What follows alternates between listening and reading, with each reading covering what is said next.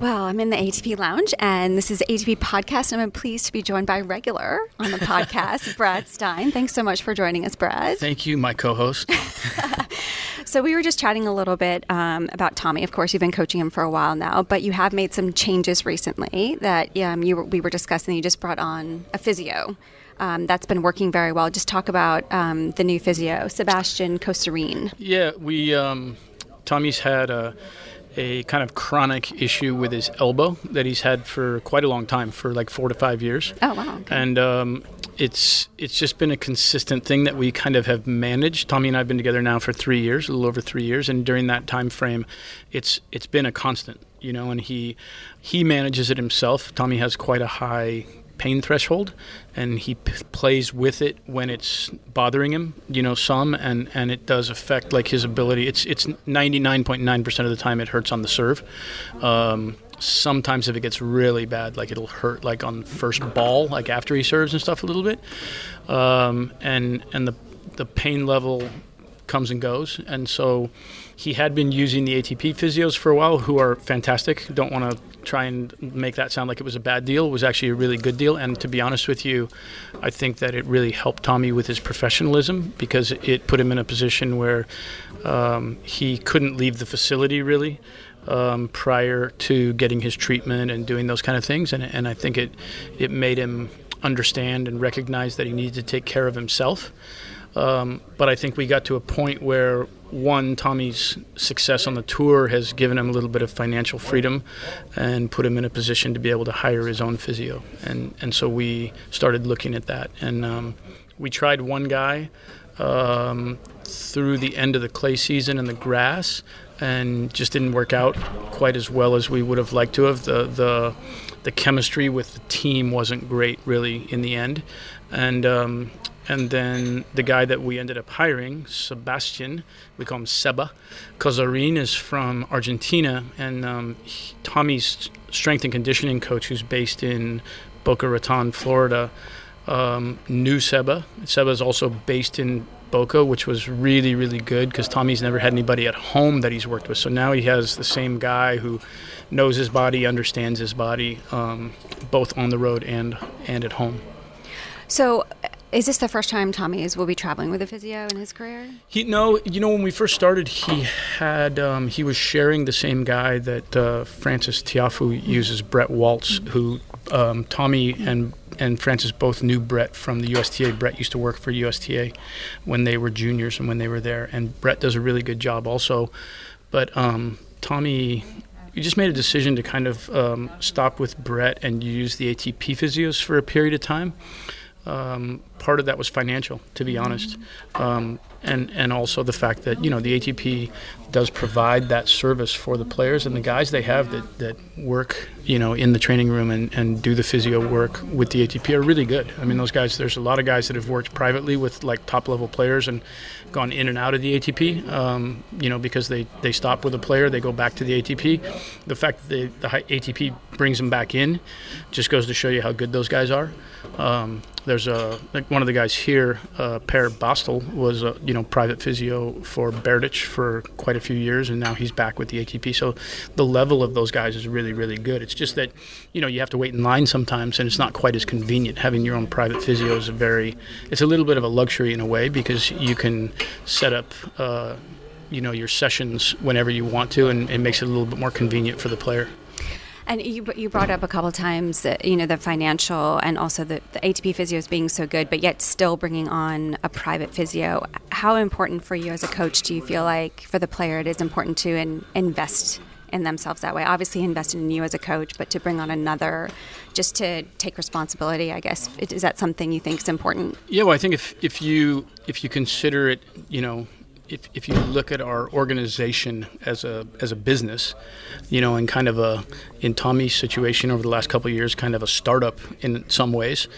Um, you know, I think most businesses they reinvest the majority of their profits through their first number of years, um, you know, back into the business, and really that's what Tommy's doing. You know, he's he's making an investment in himself as the, you know, the primary, the primary uh, breadwinner and and really the product that we're creating within this business, and um, so we want the product to be better, and that means trying to keep Tommy healthier and and pain free as much as we possibly can. And um, he really likes uh, Seba. Seba does a really good job. You know, I, I, mean, I've been around the tour long enough and seen enough physios working with players, and and um, I have a background in in. Uh, exercise physiology, kinesiology. So I, you know, kind of have a decent knowledge. It's been a long time since I went to school, but, um, but I have a decent knowledge of those kind of things. And also, you know, 30 years on the tour, just watching physios work on players and dealing with injuries and different things. And so, uh, Sebas has a really, he has a really nice personality about himself. He's very kind of quiet and, and understated kind of guy it's funny because when he, he started at Cincinnati, kind of as a trial period, Cincinnati through the U.S. Open, and um, didn't speak a lot of English.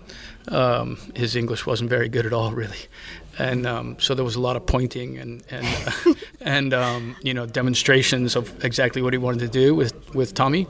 Um, he's been taking an English course online, and his English has improved a lot. He's he's made a lot of progress already.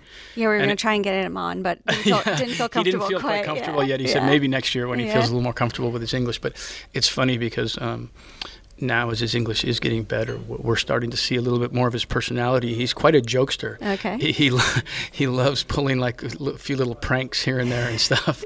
so no, we're really enjoying it, and um, he's done a really good job with Tommy. So we're very happy. It, it's interesting because you mentioned you do have so much experience working with so many players. That's 'cause I'm old, And no experience is the word. Um, but also having that so much of that background in exercise, how hard is it for you to sort of separate yourself, knowing so much and how much you've learned over the years, as far as getting involved in the physio aspect and the fitness? Well, I, I- I mean, uh, you know, I think I think that it's important for all of us within the team to try and stay in our lanes a little bit, but at the same time, we overlap in everything we do. You know, I mean, I communicate with his strength and conditioning coach Franco about um, things that I feel like Tommy can improve on in in his movement and those kind of things on the court. Um, Franco asks me specific questions about those things. Seba and Franco obviously communicate a lot, like probably more than Seba and I necessarily need to, because they both are dealing with Tommy's physical training and aspects. Um, so there's a lot of communication with them, which has worked well because they're both Argentinian. Right. So they don't have any trouble communicating at all. Um, and You we- bite at that point. yeah, and if we have to, we can always do a call and get because Franco's English is very good, so we can get Franco on the line, and you know, and and if we need to get really in depth about things, um, but at the same time, you know, I'll I'll ask Seba questions about things and just, um, you know, kind of kind of feel things out a little bit, but at the same time, I mean, he he's an expert in his field, and and um, you know, I have, and it's important that like the statement I'm about to make, you know, I mean, I have full trust in him. I mean, I think he's making the right decisions in everything that he's doing all the time so far. So I haven't, there hasn't been one time where I've gone like, eh, I don't like that idea of trying to do this or that or something that he's that he's working at. How, how much time do you feel like you need to give it? Because a lot of times there's like an immediate comfort level, right? Or about what they're doing. But how much time do you really feel like you Yeah, need to I- give it before you take someone on board? I mean, um, I would say, you know, with like I said, we tried someone earlier in the year, and um, we did about four or five weeks or something. You know, traveling on the road, and um, and it it just wasn't as comfortable. You know, it just didn't click, and everybody in the team kind of felt the same way. And when we had a, a discussion about it, like you know, we had a little group call, and um, basically everybody who we were all being a little bit politically correct and not saying anything negative or anything. And then all of a sudden, once somebody said something, it was like, oh yeah, I feel the same way, you know. And, and everybody kind of kind of came out in the in the same direction. Um, so then when Seba came on. Uh, it was funny because you're exactly right. Like I think we felt like within a very short period of time, like like wow, okay, this is this is really good. This What was it This is about- a great what- fit. Anything in particular? Maybe part of it was that he couldn't speak English. so, so we thought, man, the guy's just very chill and very quiet and stuff. now he's, his English is starting to get over. He's starting to irritate us a little bit more. No, I'm totally joking. He's a super, super good guy. Um, You know, it's just he, he's he's funny. Um, he's a former rugby player. He's a big, big guy. Mm-hmm. You know, he's a Tommy calls him a unit. Mm-hmm. you know, because like he's, yeah. he's literally like a brick wall. Yeah. And um, and so it's funny because he has this kind of physical presence that's a mm-hmm. little bit intimidating in a way, but he's a very, very soft-spoken, mm-hmm. uh, relaxed, easygoing guy. And so you combine all those things, and he's just a he's just an easy guy to be with. And and it's, you know doing what we do every single week we're we're traveling we're in and out of airports and hotels and and those days sometimes the travel days can be kind of stressful at times you know just getting to the airport and getting checked in and doing all the little stuff like that and and um, so it's always nice to see how you travel with somebody. Mm-hmm. And Seb is a super easy guy to travel with. Mm-hmm. Same thing. He's just very, very, very. So he's obviously very good at what he does, but it's more about having that ease about him that. hundred percent. But I think that help. also comes with you know I think that we've had the experiences with people in whatever field they're in, people that are very confident at what they do and have a, a, legitimate confidence. I always say, like on the court, confidence is actually quiet. Mm-hmm. Confidence isn't something that's super loud. You know, you don't have to like fake it and scream and yell and do all this other stuff. And Sebas has that kind of air about him that he's he's just got a quiet sense of confidence that gives you a sense of calm and relaxed uh, confidence in what it is that he's doing and, and how he's doing it. Is that is that something that obviously you feel is important for Tommy, not only off the court but on the court as well? To when they look over, when he looks over at his team, to feel that calmness. Is that something that sure. you guys try and portray? Sure, hundred percent. I mean, I, am um, you know, I mean, things things go up and down through the course of a match, and the and the um, you know the emotions and, and different things go up. And so sometimes you're you know he wants to look over and see you getting a little more pumped and stuff like that. But in general um, I think you want to present a relatively calm air even in the in the face of a lot of intensity and emotion that's going on.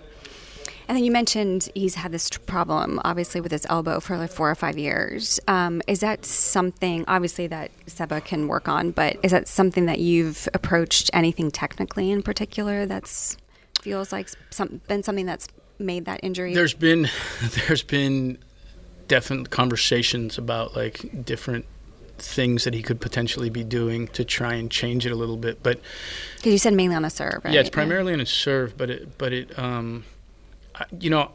It started well before I was involved with Tommy mm-hmm. from a coaching standpoint. So I'm not even sure what the origin of the injury mm-hmm. necessarily was, but we have gone through uh, MRIs and scans, and I mean, done everything that you can possibly imagine.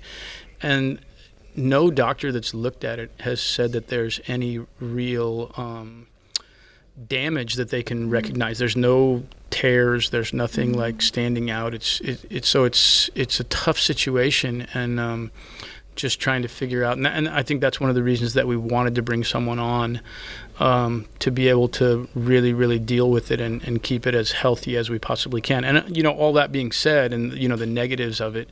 Um, I think Tommy does play with some pain on a mm, pretty regular basis, tough, on a relatively regular basis. I mean, that's tough. It is 100%. Yeah. That being said, um, he hasn't missed any tournaments now due to the elbow for a while. Mm-hmm. And and that was when we first started. There was a few where it was like, you know, I just need to give it a rest for a week or so, and you know, pull out of an event or not play or something like that. And so that was one of the things that we wanted to address. You know, getting to the point where he's not having to like you know not play events because of it. And so we've kind of accomplished that.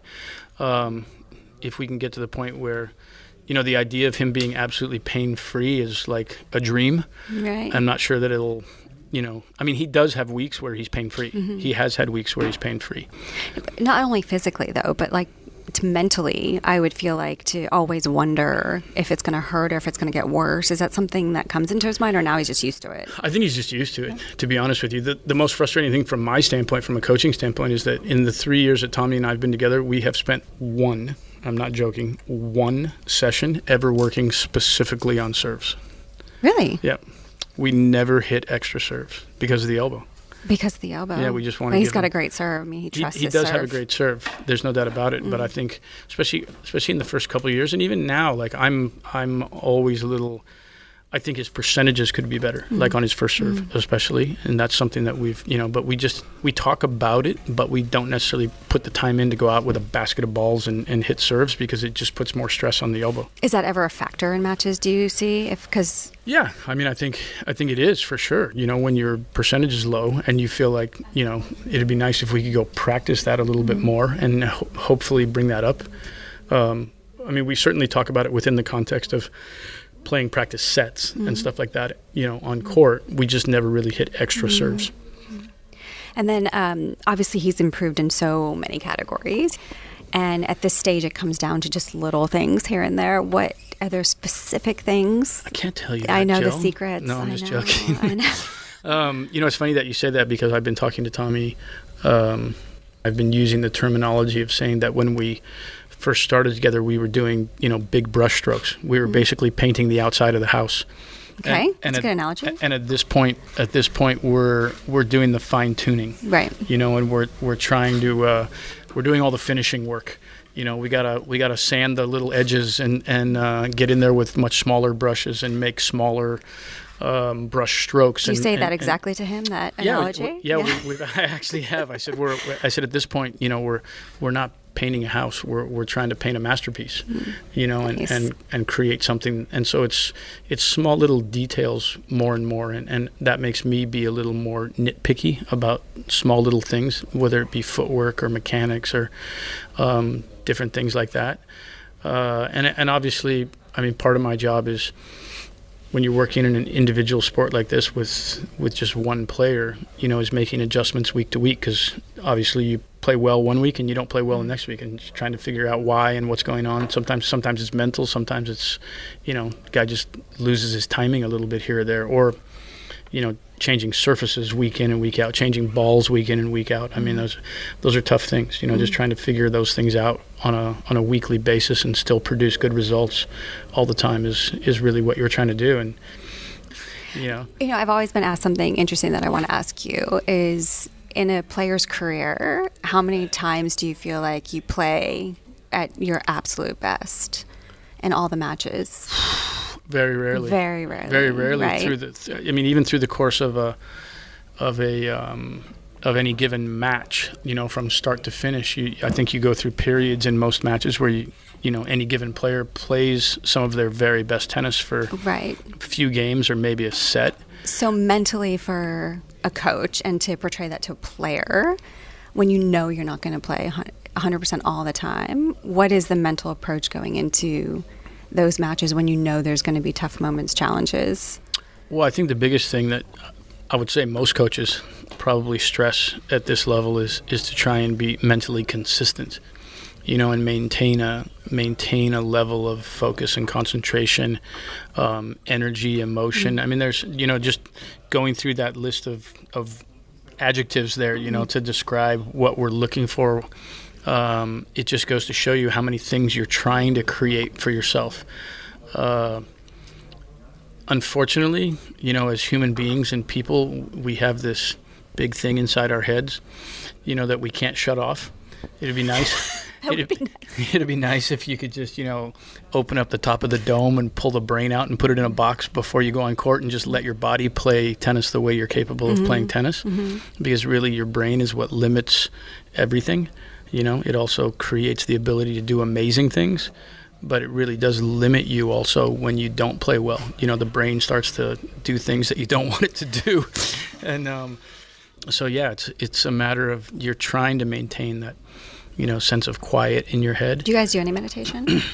We haven't done any specific meditation. any mental exercises? I'm not sure Tommy could focus on meditation for more than about three and a half minutes. I can't either. So any other mental exercises? So exercises? I mean, there's um, there's a lot of a lot of things and keys that we have definitely spoken about. Tommy has a pretty specific on court, um, in between point time process okay. that he's That you probably to go, can't reveal. that he's supposed to go through. Eh, I mean, anyone that's involved in the game probably has something similar, you know, that they work on. Um, but I think that, uh, you know, I'll remind him, especially now that we're allowed to coach. You know, I'll remind him at times to just, you know, uh, be more aware of his between point times mm-hmm. if he's starting to rush a little bit or or do different things. You know, and part of that is getting to know your own athlete. And obviously, when you're around someone and you see him play as many matches as I have now over the course of the last three years with Tommy, you start to recognize the signs of when he's getting a little more stressed or a little more anxious in what's going on on the court. Um, and so you try to, you know, pull him back and, and refind that kind of ideal competitive state. Um, finding that and then staying in it consistently is it's a tough thing and it's it, a lot of times it's what separates the very best players from the guys that are very very good players and mm-hmm. very successful on the pro tour but but never quite achieve the greatness that the guys at the very top of the game do. Mm. Uh, do you like the on court coaching? I do personally. Yeah, yeah I like it and I and I, I I'm pretty happy this is the second time in my career that there's been a, a an attempt at on court coaching. The first time, uh, the way they did it the first time back in the '90s was poor. It it, it was well, like it, it, was like doomed to be unsuccessful at that time. Um, back then, they did it where you were allowed to go on court and sit on the bench with your player at the end of a set, but. Um, Similar to the women. Yeah. yeah. but that was this was back in the early '90s, and the rules at that time were that you you didn't take a change. Uh, you didn't take a, a, break at the end of a set like you do now, regardless of the score. Oh. It was all odd games. So your player could literally be mm. down a set and a break before you got a chance to mm. speak to them. Because if it was an even score right. at the set score, 6 2 or 6 4, then they didn't take a break and they could play another game and potentially lose serve. Mm. And then you go out and get a chance to talk to them. And I mean, at that point, they're like, they don't really want to listen to you in the first place. So, um, so yeah, that was that was the the whole system back then. I think was done poorly. Mm-hmm. I like this system much better, where we're allowed to speak to the players. You know, when they're at our end, um, the communication is is um, better. I think. Um, it took us a little while. I don't know about everybody else, but it, like with Tommy and I, it took us a little while to actually settle into it.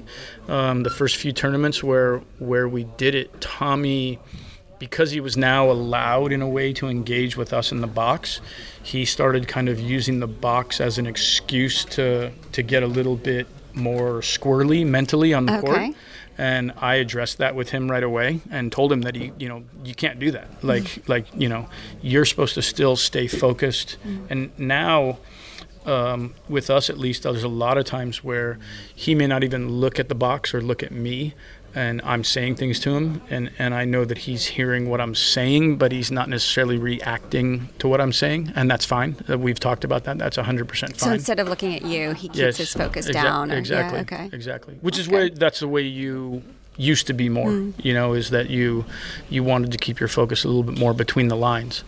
And um, and so he's doing that and doing a little bit better job. That being said, also we, we did talk about like his tone, like if he has something that he wants to say to me or something like that, that he needs to make sure that he does it in a manner that's got a tone that's a little bit more of a positive question, or or it, it's a legitimate like um, criticism in a positive way of what is going on or something, you know, and not not using it to to create a negative emotion or negative energy that's going on out there.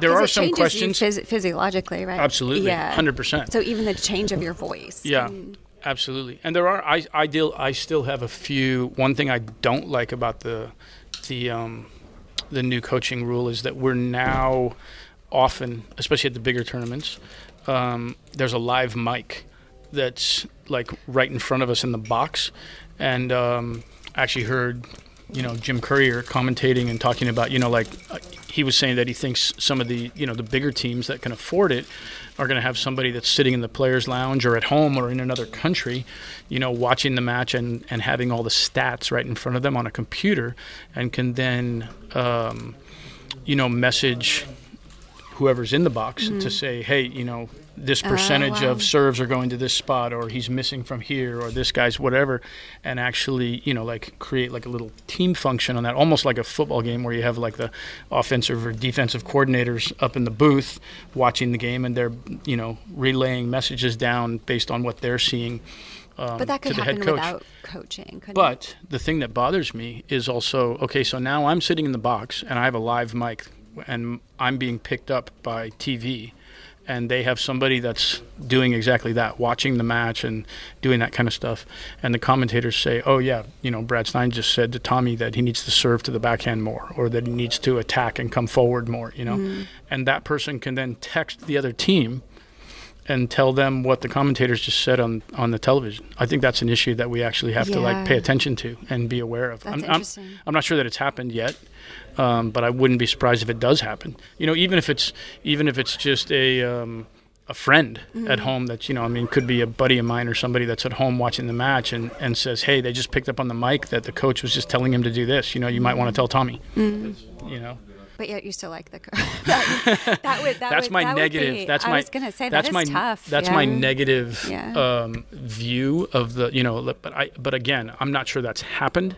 I don't know that it's happened. I'm not sure that I would know. You know, right. somebody's obviously not going to tell right, you, "Oh yeah, we got some good information from so and so about it."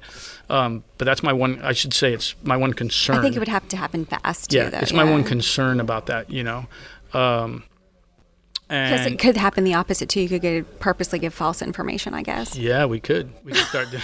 we could start. doing. we, could, we could start doing all kinds of oh, stuff. Oh my goodness. You know, uh, but um, all that being said, yes, I do. There isn't a part overall, you, I like it. There is. There's not a part of you because for me, there's not. There's not a part that loves the fact that tennis. You have to figure things out for yourself, and yeah. you because that's a big learning experience right yeah, there I, that you're missing out on. Maybe. A hundred percent. I understand that argument, um, and I do think that's a cool aspect of tennis. I think we're I can't think of another sport where there's there's not supposed to be any coaching.